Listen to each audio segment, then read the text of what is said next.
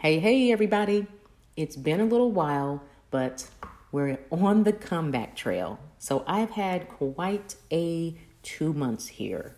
Let's do a recap of the craziness and all the things that have been going on the last two months. So let's rewind back to April. Um, a good one of my good friends from high school prior to then um, had talked about us reliving our glory days on the basketball court and signing up for a women's basketball league. I was like, oh, basketball is one of my first loves. So I said, okay, let's go ahead and do that. So I started, you know, working out and with getting my shots up and kind of getting back in the swing of things and and knowing that as we're looking at the signups for this league, there's a lot of younger ladies, we'll say, that are in their 20s and fairly new out of graduating from from college and maybe playing some college ball. And us two on the other end, we're approaching 40. So we know that there's a little bit of age difference. So let's go to April 11th, first game of the season. So everything was going well. I had got a couple baskets, feeling good. I was winded, let's say that, because basketball shape is definitely different than running shape. If y'all got some ballers out there, y'all know there's a difference. So, driving to the basket, go up to plant to go for a layup, and I went down. I thought somebody had actually, a lady had, had fouled me because I was anticipating that hit from where the direction I was coming. So, knee is done. I have to get helped off the court. My husband and son, youngest son, were there. Um, he came to my aid, and I knew once I tried to bend and straighten it, it was no go. I, I had in, the back of my mind, this is something that is definitely surgical. This is not a put a cold pack on, wear a brace, and keep it to moving. It was going to need some immediate, um, it was going to need some assistance for sure. So we were actually in my hometown of Kokomo when this happened, so I decided to go to immediate care. I was hoping at that time that they would most likely, you know, do an x ray, and um, probably give me a brace, and then I would have to definitely set something up to go for further interventions. So, come to find out, x rays were saying, oh, looks like that your patella or your kneecap is kind of riding a little bit high. So, this could tell us you have potential for a patella tendon rupture. So, got the long brace stretched out in the back of my uh, our truck, rolled back home, um, got in contact immediately with uh, the Shelbourne Knee Center here, and I knew that I needed to go to a specialist in just knees. Obviously, knowing that background as a physical therapist, I wanted to be able to get the best assessment and care. So by April 13th, it was confirmed that yes, I had patella tendon rupture that was going to require two surgeries to fully repair. So, as you know, this is springtime.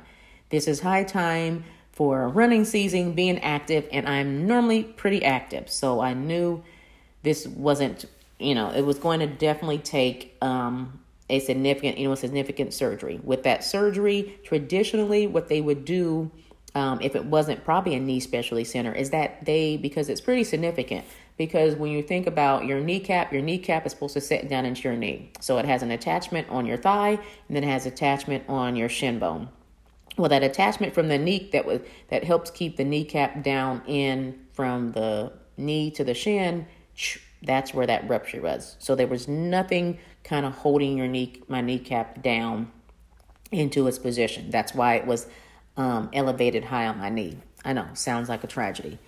Uh, so traditionally that surgery would result would you would actually have to be casted or with your leg straight i think for like six weeks. Well what would happen with that because they were trying to protect that patella tendon which is crucial for your knee they with that time period just think how hard it is to start bending your knee and start going back to motion after that after it hadn't been straight for so long. Well a lot of times that tendon becomes too short because it's in that position for too long and you never quite regain back your full range of motion Clearly, I did not want that and function. Excuse me. So I definitely the procedure. The reason why it took two procedures because procedure one they repair, attach the tendon, and then they actually insert a cable into your knee that helps um, decrease the pressure on this surgical tendon um, so that you can start with range of motion, um, strengthening, and things like that, and not have to have your leg leg straight for that period of time. So once you got enough motion and that cable is kind of restricting you from getting back to full motion, then about two months after that, you go in for a second procedure to have that um, the cable removed, and then you continue on with the rest of your rehab after that. Sounds very complicated, I know. So this resulted in going in after the surgery. Obviously, the recommendations were you probably will have greater than a year before you'll be able to regain back to full strength. That's including running and you know being as active as I would like. And then after surgery, at least maybe six weeks, um, not being able to drive. So April 21st, roll in surgery. I had had an overnight hospital stay. So since they did all have to do the protections and things like that, stay overnight in the hospital, I also had to be in a um, continuous passive machine that had range range of motion machine in which your leg is strapped into a machine and it's bending and straightening, bending and straightening, bending and straightening your knee, twenty four seven.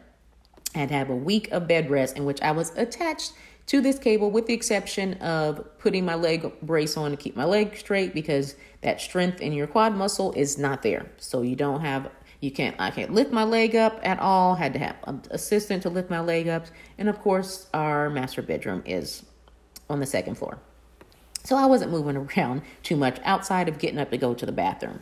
So got home and 7 days of bed rest. Yes, it seemed like it was torture for me but it was it needed to be done. So i had to be in that range of motion machine 24 7 essentially. Um that was quite a chore. So i was trying to do whatever i could to try to get some rest because you think about if you can't move and you're flat on your back and your leg is attached to a machine how good of rest are you going to get? So i had to start working with that. So at this point i could not move. I could i could not actively lift my leg up at all so now we're out of one week from surgery. April 28th, that's my first post surgical PT evaluation. Um, I'm walking with crutches, crutches at this point um, with the knee immobilizer to keep my leg straight.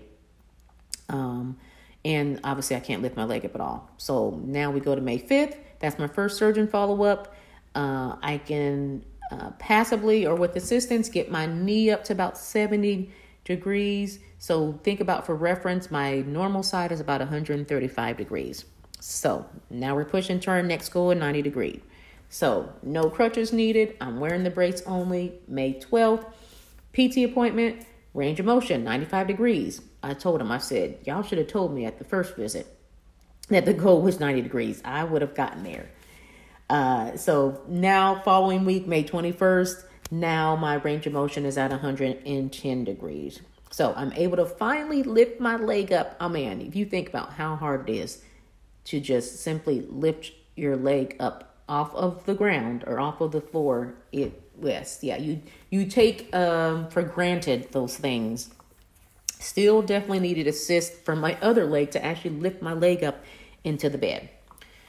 So now we're able to begin some advancing. I, now that I'm able to lift my leg up, now I can get out of the brace. Yes, that was a that was a troublesome thing too. Was that brace? But anyways, now I can begin advancing in strength.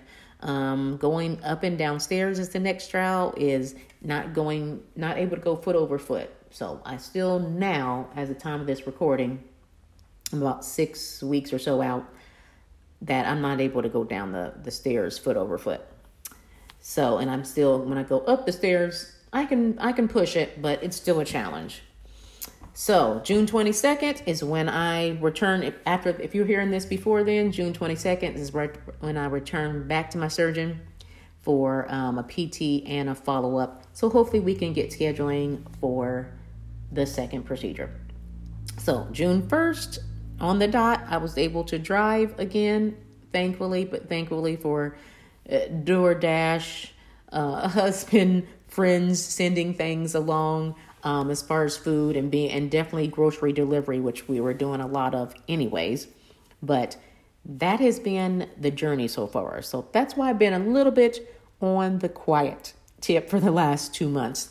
But we're ready. I didn't, I underestimated how much time and effort and how the recovery was going to uh, go. So now ready to get back and bring you guys some great episodes to help with improving your running, um, being faster, injury free, improving that performance, giving you tidbits to help you along the way, especially now since races, live races are coming back into effect, and people definitely have goals to completing everything for completing their first 5K, um, going to the next level on a 10K, half marathons, and then full marathons as well. So make sure you continue to check back weekly here for the Runners University podcast, Women's Guide to Running After 35.